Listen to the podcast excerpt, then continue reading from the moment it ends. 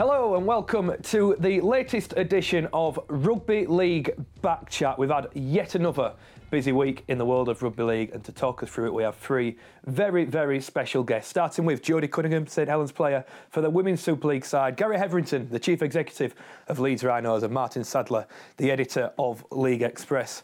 Well, Gary, given that we've got you here, I think it would be amiss if we didn't start on Thursday night. Quite the epic game, I think it has to be said. Golden Point, a victory in the end. You made hard work of it.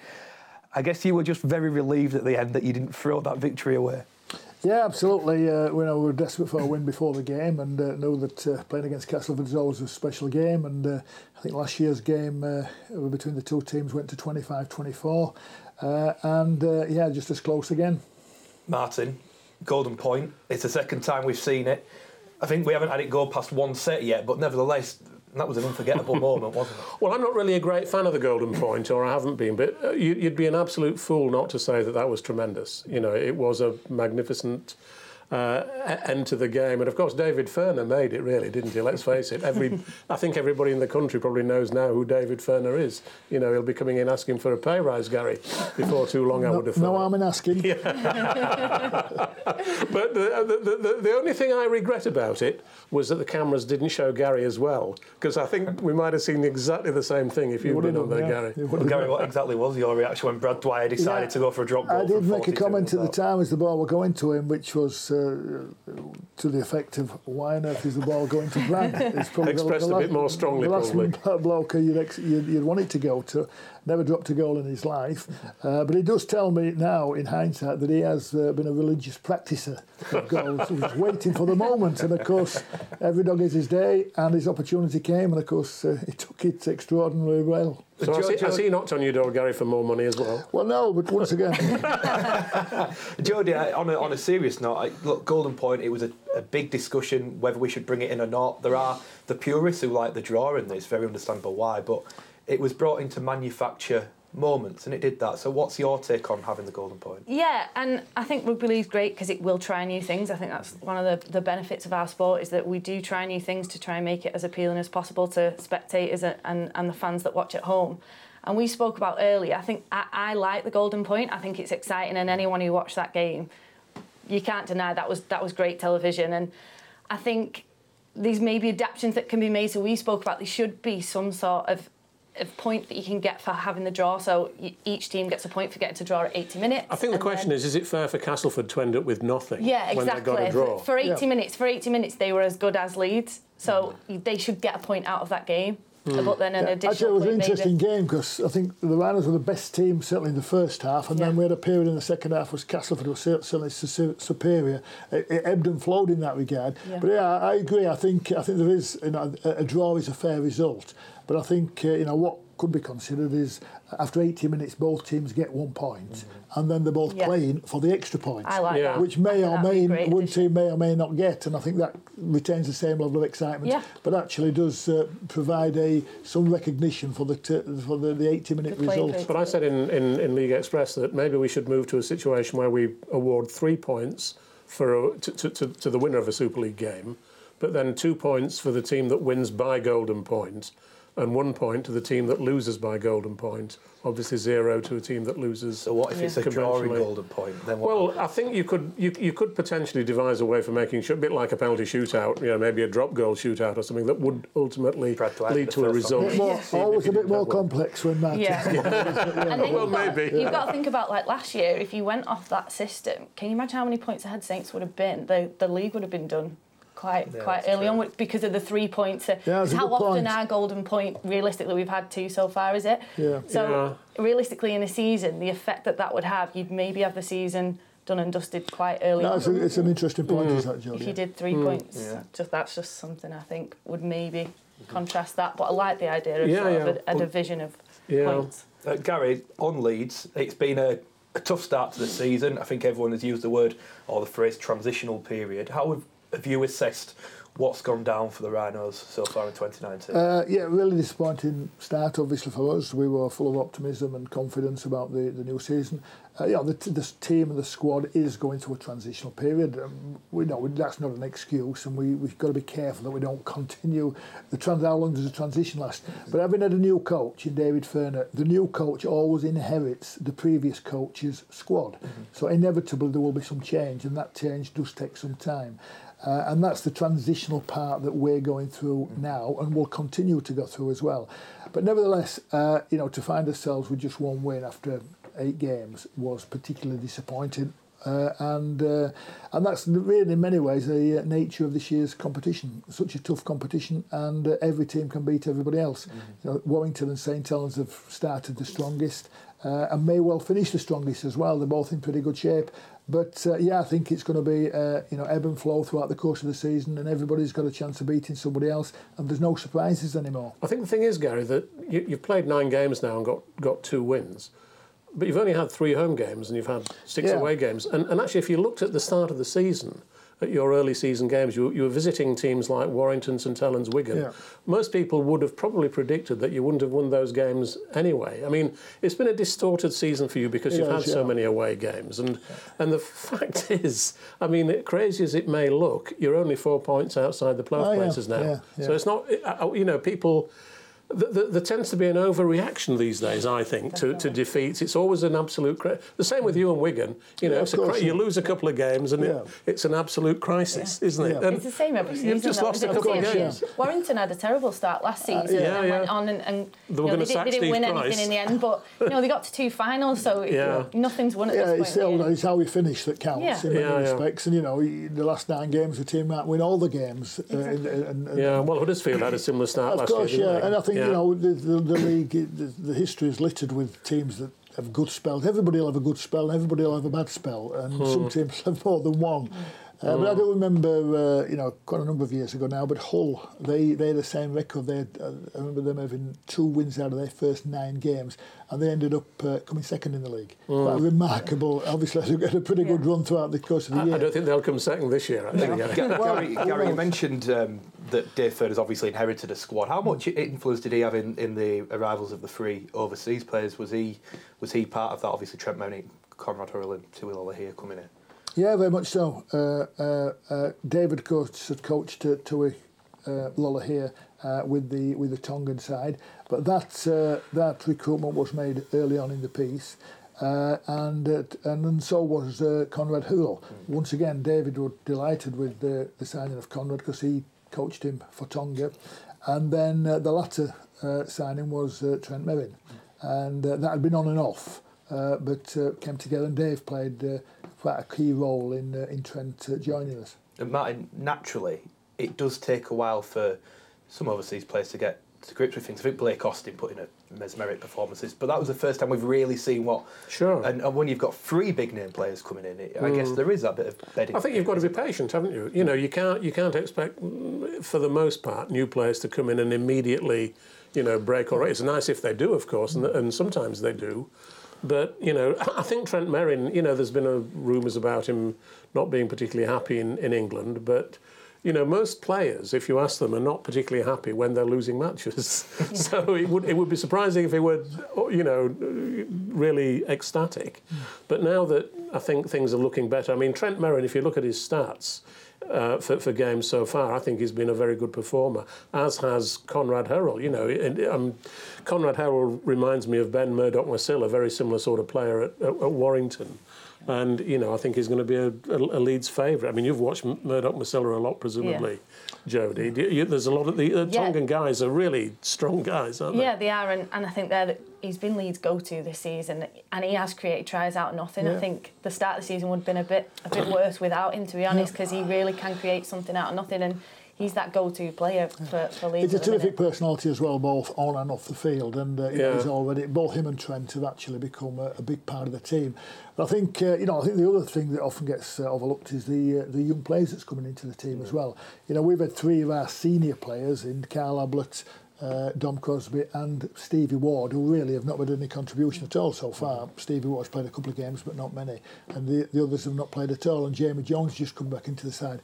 But on the positive side, we've had three young players in uh, Cam Smith, Mikolaj Oledzki, and uh, Tom Holroyd, yeah. who all played played last week and playing, you know, as very young players, academy age players, are just out recently out of the academy, and that's uh, that's pretty encouraging. Well, really, I think you had six players that were 24 and under in the in the 17 yeah. man squad on yeah. on Thursday. And naturally, look, we talk about transitional periods.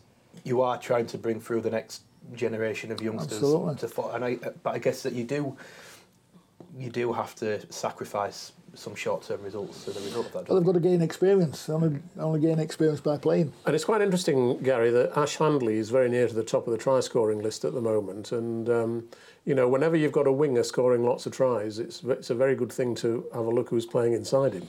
And you yeah, know, that's course, you know that yeah. Greg Eden at Castleford, you had Michael Shen, you've got mm. Michael Shenton, you know, and and Hurrell feeding Handley, drawing defenders in and you know, it must be a wonderful, must be wonderful playing outside. Absolutely, it's a real threat to the yeah. opposition, and that's what you've got to create. Yeah, yeah. So, so Gary, what would what would constitute a satisfactory season in your eyes for Leeds Rhinos from from this point onwards? Well, we're a team that want to be challenging for honours uh, uh, in the league, in the cup, in every competition that we play.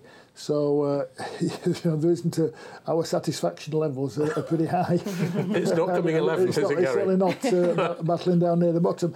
But once again, you know, I think we don't pay enough respect to the other teams in the competition. Mm-hmm. Uh, you know, it's no it's no disgrace to get beat by anybody.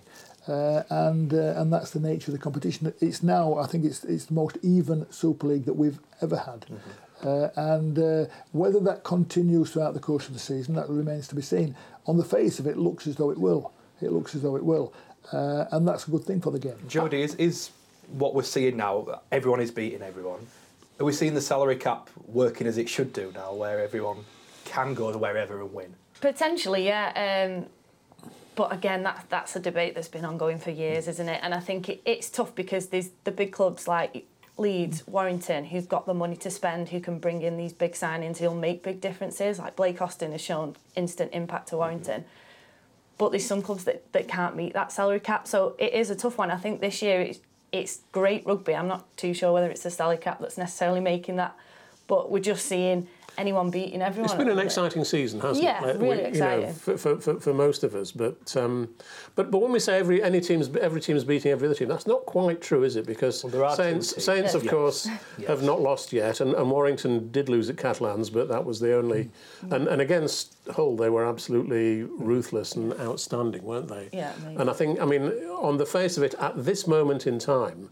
Saints and Warrington look to me to be the two favourites for both major trophies. Yeah, yeah Jodie, on, on St Helens, obviously, I'm sure you've watched a, a, fair bit of them. They have been fantastic so far, haven't they? Yeah, and they've looked more consistent than Warrington. Uh, Warrington look amazing at, in spells, and, and they, against Hull, they, they were amazing for 80 minutes. But I think that's the first full 80 that you've really seen from Warrington. Saints seem to be consistent throughout the 80 in every game, and you, you can still see they've got another gear to go up. and I think it'll be a tough one. I think Warrington, you know, I, I grew up watching Warrington as a kid. It's always Warrington's year. it does seem like it could be Warrington's year, but uh, who knows? And, you know, you, you see ebbs and flows in the season and, and it, it could all change. And I think that's what's great about Rugby League as well. When we are talking about the points before, it's not done early on. And, and, and these teams like Leeds have come back and, and won grand final from fifth a couple of times. So, mm you know, playing well now is great, and them two, you have to admit, look head and shoulders above the rest at the minute. Mm. But I mm. think he's still open, and, and I won't be counting any chickens for either. But Blake Austin just looked fantastic, didn't he, on Friday? I mean, I compared him in League Express to Brett Kenny, and you know, in his days with, with Wigan, obviously the great Parramatta player, and you know, I, I, I think the way he played on Friday, I think that's a reasonably fair comparison. Particularly one of the tries where he seemed to score from about halfway and just sort of glided through the whole defence and, and sidestep them. He's got this ability to change direction, you know, while running at full speed, mm-hmm. and I think that's an, in, a massive, a massive quality. I think it's his support play as well as the forwards. Mm. We see it's not your typical. He's he's getting it at first receiver and he's taking on the line. The forwards are playing and he's just on that. He's that edge play. He's that tip play. He's always mm. supporting around the ruck. So he's he's doing everything at the minute. He's busy and he's got his hands and he's involved in ev- all the organising, but also that support play, which I think he looks really strong. I think, I think the big. So I was just going to say, I think maybe the biggest result of the weekend, Gary, was Huddersfield going to London and winning for their season, and mm. um, them trying to avoid the drop, and London trying to avoid the drop. That was a, yeah. a, really important result, wasn't it? It was, yeah, a really nervous trip for Huddersfield with that, because uh, uh, you know London have show, shown themselves to be really resilient and capable of winning games, and. Uh, uh, very competitive. So yeah, uh, and uh, so a good result for Huddersfield and the second uh, consecutive win as well. Mm-hmm. So yeah, I mean, you know, Huddersfield are a real threat. You look through their lineup; they've some good players. Talking about back-to-back wins, Martin, Wigan, yeah, that yeah. was a mighty result for them. They hammered Catalans. Absolutely. And, and suddenly they're putting some form together. And they? suddenly you say, well, what's the problem? You know, they, they beat they beat Catalans forty-two 0 I thought the the interesting thing was, I mean, I obviously wasn't at the game, but you know, people said Hardaker uh, probably, you know, was keen to show who, was the best fullback in the game because he's not been selected in the England elite performance squad. So, you know, I think he probably feels he's got quite a lot to prove. But I uh, just going back to London, I, I was just going to say to Gary, when London beat you at Headingley uh, two or three weeks ago, was that the lowest point of the season so far?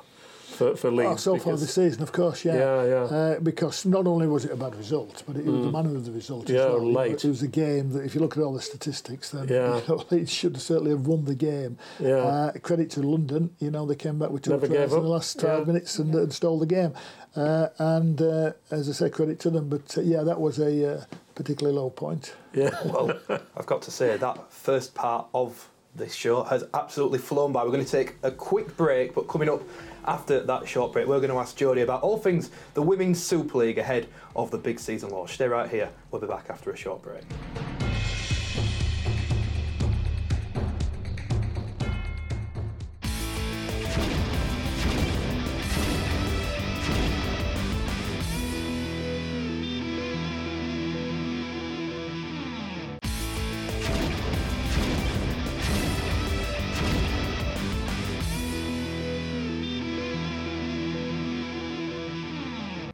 Rugby League Back Chat is with you throughout the season. Right here is where you need to be for the very best debate from within the sport. Rugby League Back Chat on Free Sports.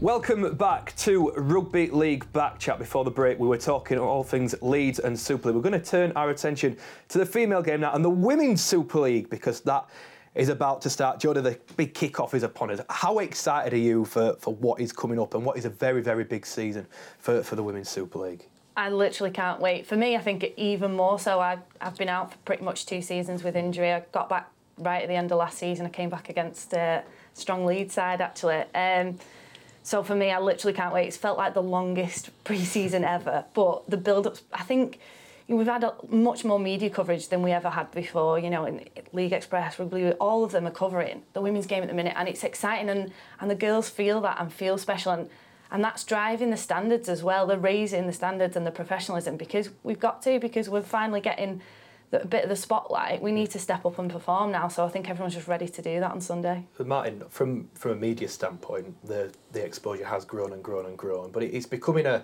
it's becoming a really strong competition that people are taking interest in. Oh yeah, I mean women's sport generally is is, is growing and growing. You know, women's football, rugby union, rugby league. It, it's it's it's great to see, and and certainly we've you know, it's interesting actually in League Express the, the, way you know our newspapers evolved. We're having to cover so much more than we ever used to do before. It's it's uh, it's really fascinating. But I think you know I, I'm really interested to know where all the women players are coming from because you know, are, are, they actually giving up other sports to, to play rugby league, or are they coming to rugby league not having played any other sport at all? What, what what's the background um, of most? most it's a complete complete spread, really. Yeah. I think beforehand, because there was so little coverage, and, and most people didn't even know there was a women's game, unless you were a diehard fan from your family of rugby league, where your dad takes you down on a weekend. You, it was hard to find women's rugby league, whereas now, because it's out there and it's in the media, anyone who's got that slight interest might be like, oh, I'll maybe give that a go. So at Saints, just as an example, last season we had um, an ex Great Britain bobsleigh um, athlete that came down, uh, tried rugby league.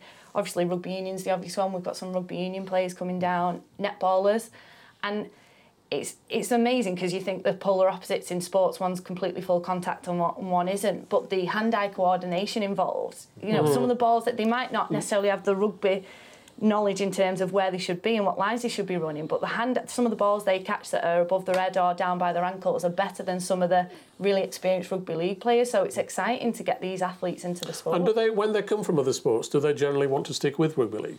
Yeah, we're, we're finding that they come in and they really enjoy it. One of the main things I think they found is it's a really welcoming environment and that team sport. I think stereotypically some female sports are, are not quite so welcoming and, and rugby league is completely different. And maybe that is because it's always been such a minority sport that you've had to be. You can't you can't discourage anybody from coming no, down. You've got to be as well you know you. everybody's welcome. It's always had that atmosphere. So you know it's a really nice place to be. Gary you've obviously got the, the women's team at Leeds. How big an asset have they been to, to the Leeds Rhinos? Oh terrific. Uh, you know we've uh, we're really keen to promote the women's uh, Super League team and indeed all uh, women's uh, rugby league in, in, in our city.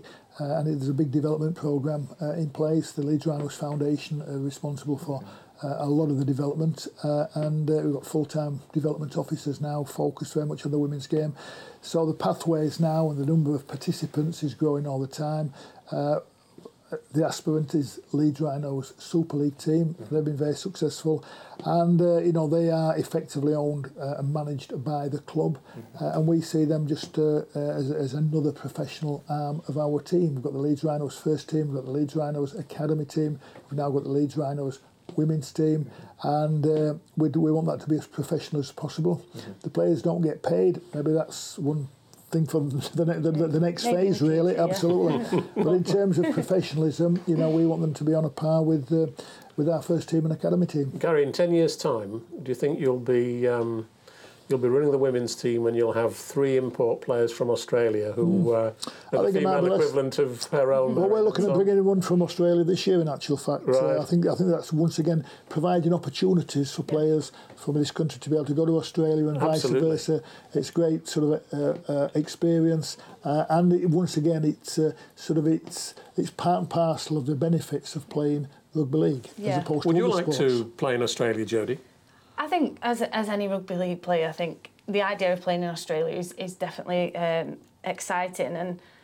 That is definitely something that I would maybe look into, but for me, I think it, it's tough because we spoke about the men's team and about how you know you've had some quality signings at Leeds, but it's not quite clicking despite the talent. That's something I think over here we need to focus on making the, the England women talent pool as strong as it can be. So for me, especially being out for so long, I've got to focus on making sure I'm playing as well as I can. I'm a fullback, so playing off the half backs and, and, and playing with my centres and outside backs, I want to really get that as strong as possible leading into the World Cup. But for some of these young players, I think the chance to go and play in Australia, I think, could be incredible. Jodie, you, you mentioned the injuries you've had. I mean, you've had it very. Often. There are a lot of cases of that. There's some fascinating stories of, of players working so hard to get back after so long out. The the demands are really really high. Um, and, and the fact that you're not full time, unlike some of the Super League, the men's equivalent, it, it must take a lot of your bodies trying to play to the professional standard that we're all striving to get to. Yeah, uh, that's one of the toughest parts I, I feel because you're trying to get your body in, in as uh, the best condition it possibly can be mm. for what is a really really tough sport. And before it that's what's amazing about the women's super league. Now we've got the physio support the strength and conditioning support to make us as robust as we can be but before you know you if you haven't got the knowledge of how to make yourself the best athlete you can be for the sport, then you might not necessarily be doing the right things. And I was out for a long time and, and it was difficult with work, so I had a full time job and I was trying to go to physio appointments. Um, when I had my ACL reconstruction, I was off work for eight weeks and didn't get paid. So, you know, that's tough and that's a barrier for women playing the sport. So the introduction of the Women's Super League where they get that physio support so that they're getting the right things happening and, and it's that support around the full time job rather than you know it's two o'clock in the middle of the day on a Wednesday. You've got to get down. That that's tough. You've got to take a day off work. So everything's going in the right direction, and um, you get a lot of comments. For me, rugby league isn't a hobby. and and that that is a lot of you know it's only a hobby and to mm. me it's not it's my life and my job's always been to support my playing um, mm. so when I was out injured for so long and I thought I wasn't going to make the World Cup that my world fell apart and I'm real close to Lois Forsell at Leeds and I know she's having it tough at the minute and I'm constantly in contact with her because it is it, it's your life and it's what you care about so it's a really tough part of the sport and I think any athlete who goes through a long-term injury can understand what you go through. You, have been playing the game since you were 12, haven't you? Did, was, was it always just rugby league for you? As, as, as a younger girl? Um, no, I, I tried the sport for the first time at 12. Before then, I wasn't interested in rugby league whatsoever. I started playing at school. Um, but as soon as I, I did all different sports, gymnastics, cross country, netball, I did everything. And as soon as I played rugby league, I was like, that's it, that's the one. I just mm. fell in mm. love with it. Gary mentioned that, you know, hopefully at some point in the future that the women will be being paid to play. For you, what what's the end goal for the women's Super League? Is it more than just it being a being a full time job as such? Does it need to be more than that? Do we need to keep raising the standards of professionalism, as you've said we have been doing? Yeah, and and it, it, it can't all happen at once. I mm. think you know because it's now had the profile, everyone jumps on. Right, they should be full time paid athletes, and I think you don't have to be a rugby league expert. You just have to have a little bit of business acumen to know that it's not possible. The money's not there to pay these athletes. And, and right now, it's not what the sport needs. If you throw a lot of money at, at the top athletes and pay them, it's not quite as strong as it needs to be at grassroots, mm. and it's, mm. we've got to grow that talent pool. But that's true. The, that's there. true of the men's game as well, yeah. isn't it? Let's face yeah. it. Yeah, it's yeah. invest there and make make the game as strong as it can be, and then you look at top down, maybe mm. then making some stars of the game. Well, how is the grassroots going? I mean, I went to Elland, my local club, and, and there was loads of, of girls teams there, and I, it, that was brilliant. That really caught me out. I didn't realise it was thriving as much as that. So how is the grassroots level going at the minute? Last year was it was ridiculous the growth that we had last mm. year because girls knew that they, there was something to aim for. There's these really great things to attract you to rugby league before. If you had, say, you were playing rugby union, rugby league in school, you, even if you were a die-hard rugby league fan, rugby union was a smart choice. There's so many more opportunities for women. Mm. Whereas now, there are big things to look for and achieve. The international game, there's so many more opportunities at that level. And the 2021 World Cup, for anyone who's sort of 15, 16 year old, there's no reason why they couldn't participate in that. I played for England at 17. Mm-hmm. Uh, Emily Rudd, she, she represented England in a World Cup at, at 16. So that is actually a possibility. You know, it's it's a high it's a high thing to to strive for, but sure. it's a possibility right now. And to play at Anfield, double header at Old Trafford. Yeah. You know, there's nothing bigger really, is there? Gary, just to branch off slightly, we we've seen rugby league become a lot more inclusive recently. We've got PDRL, the Learning Disability Super League, the Women's Super League. How important is it that the sport has taken a step forward in this regard and, and made it more inclusive? Yeah, I think it's I think been huge strides, huge strides. Wheelchair as well. Yeah, uh, has been hugely successful, and uh, now I think I think that's a, a, a feature of rugby league. Uh, uh, and it, it's, it's always been an inclusive sport. It's always been a welcoming sport. But now there's so many different sectors to it, and uh, all part of the, the rugby league family. And I think it's uh, you know I think the the actual uh, uh, expansion over the last several years is quite remarkable. Might be the media mogul that you are.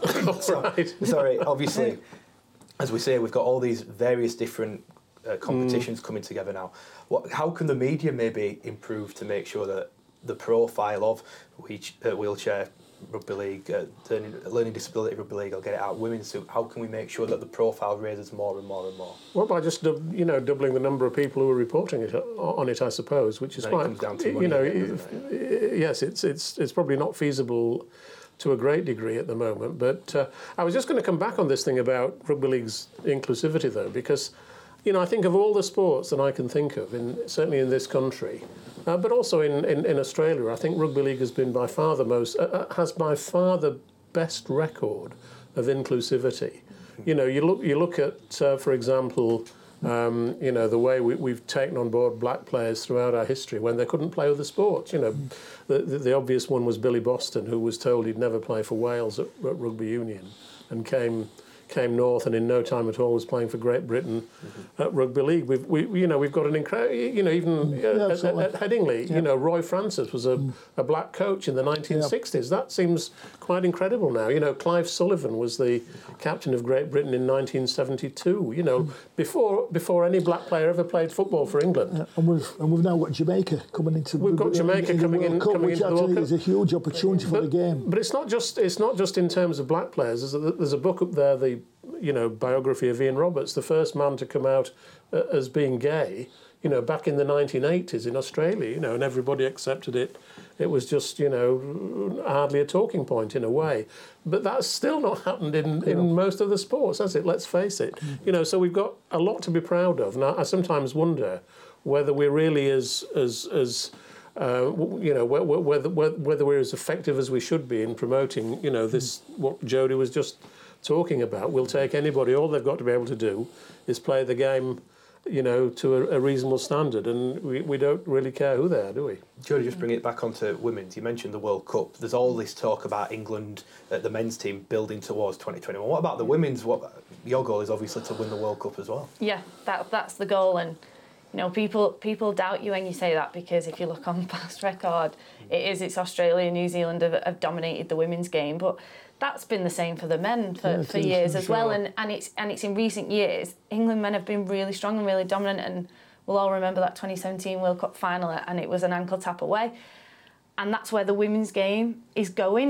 we are, we're getting there, and, and right now, just just last year we had I think it was 11 debutants tour um, when we went to France for England. And we, I think that was the most convincing win I've ever participated in. Um, and I've played for England since 2009. So, yeah, France probably weren't at the standard they were, but it was so convincing. And that was with a lot of young players and a lot of debutants. So, that is really promising in itself. And that's one year of the Women's Super League.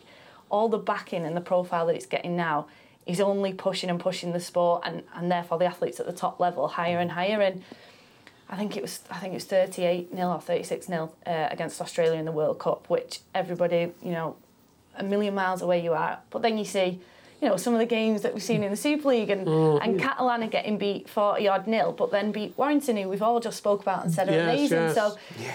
Yeah, it, it wasn't great, and trust me, coming off that field felt awful. But at the same time, we really aren't that far away. And the strides we've made in the last 12 months has got have got us really really close, and, I, and I'm confident that even now we would definitely compete and, and potentially beat Australia. So in two years' time, we've got every chance and uh, on home soil with that home crowd, I think that's that's enough to take you there. So who who should we be keeping an eye on in women? You can't say yourself. Who? who no, should, I'm not going to say myself. Who, trust me. I'll be I'll be holding on trying to reach I'm in that squad. who, who, who, should we be keeping an eye on individual? Obviously, Georgia Roche won the Women's yeah. Day last year. Is, is she going to be up there again, or are there other players emerging? Yeah, Georgia Roche will be up there. She was a real again. She's only young. I think she was 18, uh, playing in the Super League last year. Fantastic young talent. Um, one of the one of the key players has, has always been Lois. Lois is, is absolutely incredible, and hopefully she gets back from injury as soon as she can. She'll be really, really strong player for England in the World Cup. Tara Stanley for Castleford, she's their fullback, which is not great for me because we play the same position, but she's incredible and has got such a good kicking game on her as well. So, you know, I, I know she'll kick on again. She was one of the um, Woman of Steel uh, top three last year. So there's so many to look out for. It is tough to call, and I'm sure there'll be names in 2021 that right now I don't even know who they are because there's so many young girls coming up and, and with the development and the it's the high level of coaching it you know it pains me to say as a Saints player but Leeds are really they're really up there and they're setting the standards for across them all wheelchair rugby league I know they're they're right up there with standards winning the grand final and everything. So they're setting the standards with the facilities and the coaching strength and conditioning. So that's raising the game for everybody and and by 2021 I think the current athletes and also a lot of new young athletes will be up there and competing. All fascinating stuff. Well, after a quick bit, quick break, sorry, we'll get back to talking about all the big topics in rugby league. Stay right here for the last part of Rugby League Back Chat.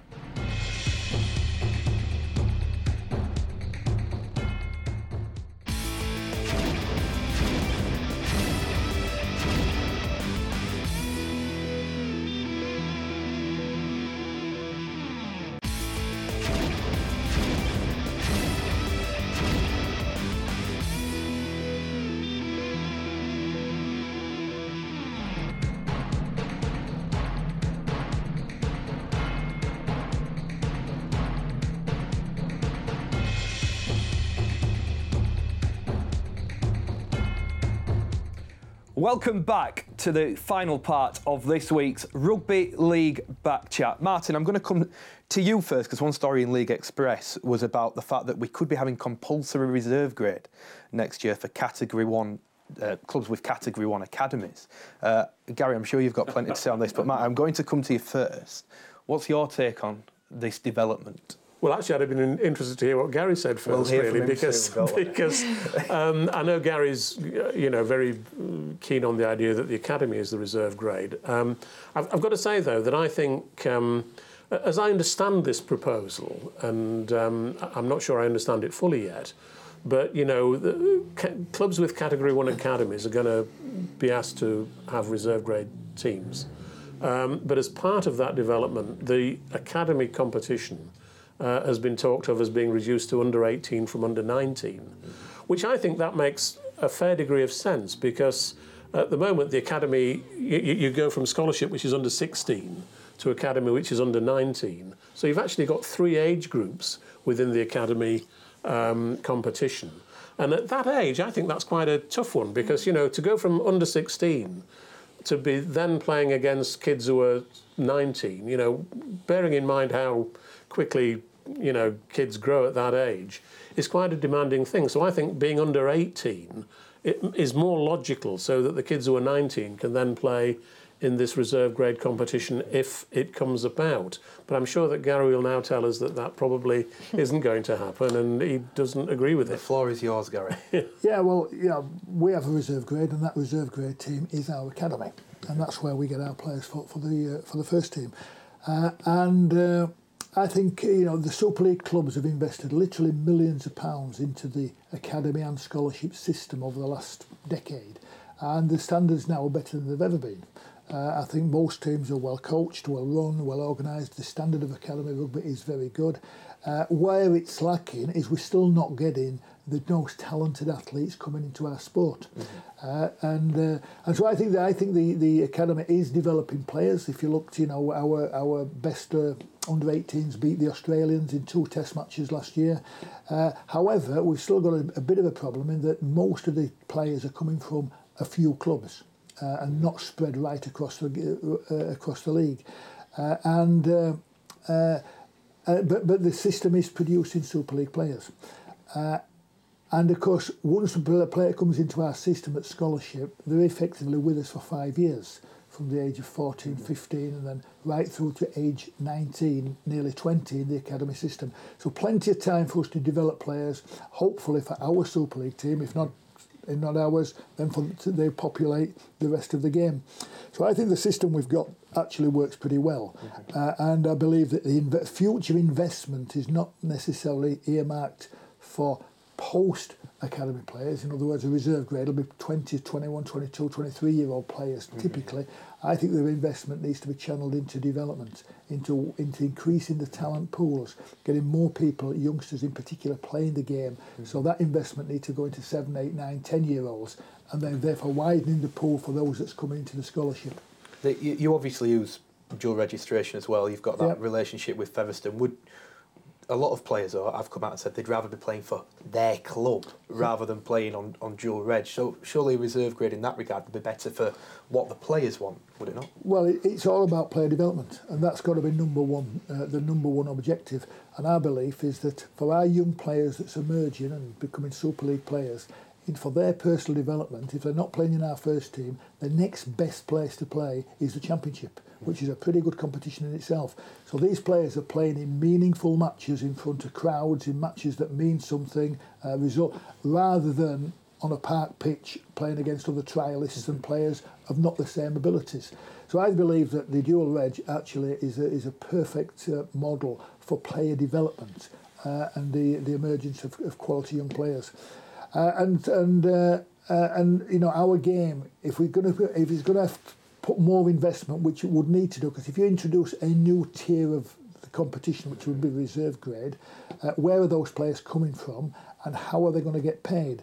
They're going to have to all be contracted. Mm-hmm. Uh, they're going to be competing. Super League clubs will be competing with Championship clubs. They're going to have to have proper medical provision and cover and everything that goes with it. So if you're going to do the job right, there is a, few, a, a huge investment required. That's obs- uh, that's that's obviously correct, Gary. Um, has the work been done to actually cost it? The, I don't believe case? it has. I don't believe it yeah. has. I don't. But I think there's there's a lot of fanciful ideas being floated about.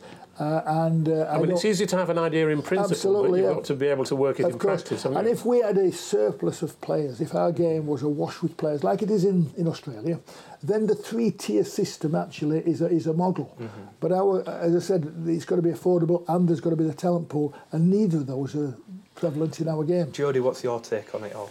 It's tough because obviously coming through the women's system is completely different to the men's, but there are some things that, uh, especially now with the growth of the women's Super League, we've seen similarities. So there's a few clubs that are developing under 19s, and our Leeds have got one, Saints have, have now got one. Um, and then the community clubs where they're actually getting game time and they're competing.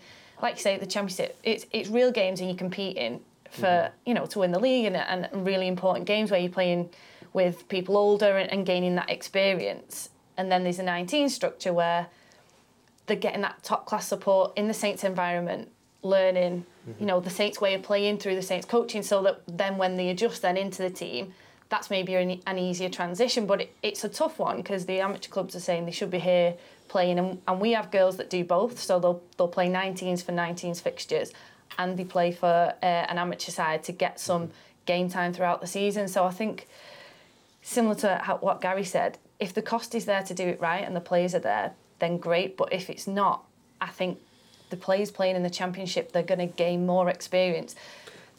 And, and be able to win them big games like like Brad Dwyer, you know, he stepped up and he did it when it mattered. Mm-hmm. That's playing in big games that, that you learn to do that is, sort of thing. Is, is there not an argument though, Martin, that by having dual reg and have it. So Danny Richardson's playing for, for Leigh at the minute. He was in the dream team last year, Super yeah. Dream team. Are you not tarnishing the integrity of the championship when players like that are, are turned up? I think Matty Smith turned up for one fixture for Sheffield last year, as mm. an example. Is, mm. is there not the fear that you're diminishing the championship a little bit? Well, I don't like dual registration for, for, for that reason. I, I, you know, I'm a great believer in you know clubs having integrity and so on. And you know, when when um, Danny Richardson turns out for Leigh and not St Helens, I, I think that's a, a, bit difficult to really take on board for a lot of a lot of people but and a lot of fans. If we're, if we're in the entertainment business, why would you? Why would well, you not want to? It's not just the entertainment business. You know, you, it, it's not just the entertainment business. Being a rugby league fan or being a fan of a club is not quite the same thing as being you know, um, say a, a, a, a, fan of a say a rock music band or something. Not, does rugby league you know, fans not want to watch better quality players? Well, they want to watch their own play. They, they, they identify with the clubs. I mean, I, I, got an interesting example of this recently because we actually put. Um, a, a, shot of Featherstone on one of our front pages, mm-hmm. and the t- players were actually Leeds players. It was Ashton Goulding and this, this, and yeah, this guy said this guy said on Twitter he said you know seeing that seeing that photograph those are not Featherstone players. I'm not going to watch Featherstone again until you know they are genuinely Featherstone players. And I mean you know you might say well that's a bit quirky and a bit extreme but but a lot of fans are, are actually quite dedicated in that sense to their clubs and, and, and, and want their clubs to you know have players who are you know, committed to their team more than to another team. Because ultimately, at the end of the day, a dual registered player will be committed to his Super League team, mm-hmm. obviously much more than his team. And I know some players who have, you know, really had to go to Championship or League One clubs on dual registration, really under protest, to be honest. They, they don't want to be there, some of them, and, you know, they feel pretty angry about it and disillusioned. Whereas if they were playing for a club's reserve grade side, no, it's not that'd be a lot easier. not our experience. No, well, not uh, I'm not saying it's everybody's well, experience, yeah. but it is some people's. And, and without you know, without playing devil's advocate, there are success stories of dual reg. Oh there, yes, there, there, are. There are players that have gone and played dual registration. Yeah, yeah. Ma- Matty Costello is one. He was a young championship player of the year last year. And, and then he's played a couple of games for Saints already this year. He's still playing a little bit for Leigh, But there, there are other examples. There are examples at Leeds as well. So do we need to try and find a a balance, Gary, of, of keeping well, that mm. integrity of the championship, but providing. Well, it's, it's, not an integrity issue. Uh, players can go on loan anyway. Mm, you know, a, we've always had a loan system, so mm. players ex, loan, loan, loans happen. Players come out of contract and go join other clubs. So I don't think it's an integrity issue at all. At all. I think in, uh, player development is an important one, uh, and uh, yeah, I think you know as the as. Oh, the I think player development is vital, Gary. Absolutely, you know, and, that's, that's yeah.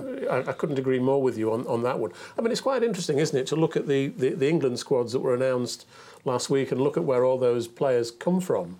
And you know there are uh, you know certain clubs that have lots of players there. Mm-hmm. There are certain other clubs and certain towns and cities actually that are supposedly rugby league heartland cities well, that have very few players there. I'm thinking of Hull in particular. You know, Hull as a as a city should be producing far more players than it seems to be at the moment. And in fact, didn't produce a single player for the England squad in the Test series no, against Australia. So no. that's a, you know that's a huge issue for the it game. Is, it is. It's a huge issue for the whole city yeah, yeah, and yeah. for the two cl- professional clubs in Hull. And you've got to you've got to examine the reasons why that's They merged happening. their academy, but it doesn't seem. I mean, you know, I'm sure their academy is well organised, but but you know, uh, for, for them to have to have just one academy between two major clubs, it, I think is still quite disappointing. No matter what people so say. So the problem is not there what do they do with their 20 odd year old players? It's what yeah. is why aren't the more 7, 8, 9, 10 year old players playing in that city? Exactly, yes. I'd, I'd, love to carry on this conversation, but we have got other things to discuss as well. Uh, we all want to talk about Ottawa and New, New York. That um, meeting, their presentations are coming up very shortly. Jodie, what's your take on potentially Ottawa and New York playing rugby league in the British structure next year? I think it's exciting, but at the same time, you know, I, am not a club owner and I'm not someone who has to think about the, the logistics of, of how that's going to work. And I know there's a lot of talk of them coming into League One. And I just don't, if you're going to do it, I just don't think that makes any sense. They've got to go into the championship. They've got to be mm. playing Toronto. You, the whole point of it is that these big games and you, you get in the interest of Canada and America. Well, they're not going to be interested, with the greatest respect, if it's a game against, you know, like Batley and that sort of thing. That's not going to bring in the real big interest of them countries. That's a really good point. I, I think talking about the um, academy, as the, as the work being done, I'm, I'm not aware that uh, proper feasibility study has actually been done. So I think it, the three North American clubs offers could possibly yeah. offer huge potential for mm. the hmm. sport. There might be a lot of downsides. I don't know. I don't think that, that I'm not aware that, that that work has been done, and we need all the information to yeah. hand. Uh, but I think, you know, on the face of it, there is a huge opportunity for the yeah. sport. Three mm. North American teams, I agree with you, it needs to be the championship level. And I think it represents a huge opportunity for championship mm-hmm. uh, to, to really invigorate itself. There's already been significant development with championship rugby league, the standard of it.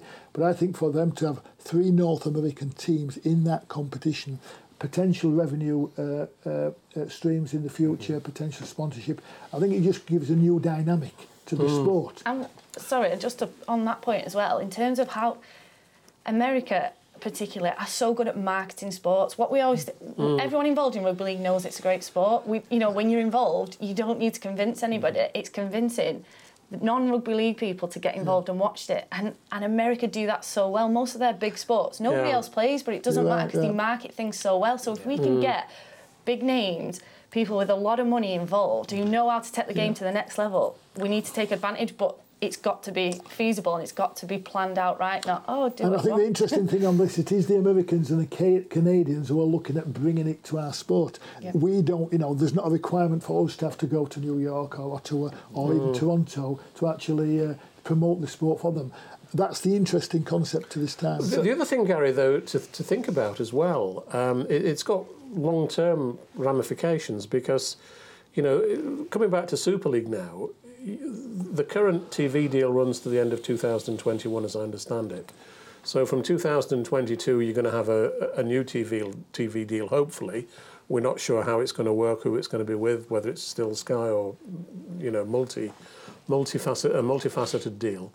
But we need to be planning for that, course, and yeah. you know, we, we need to know you know, how many how many teams are going to be in Super League from 2022? Is it going to be still 12? Is it going to be 14? Is it going to be 16?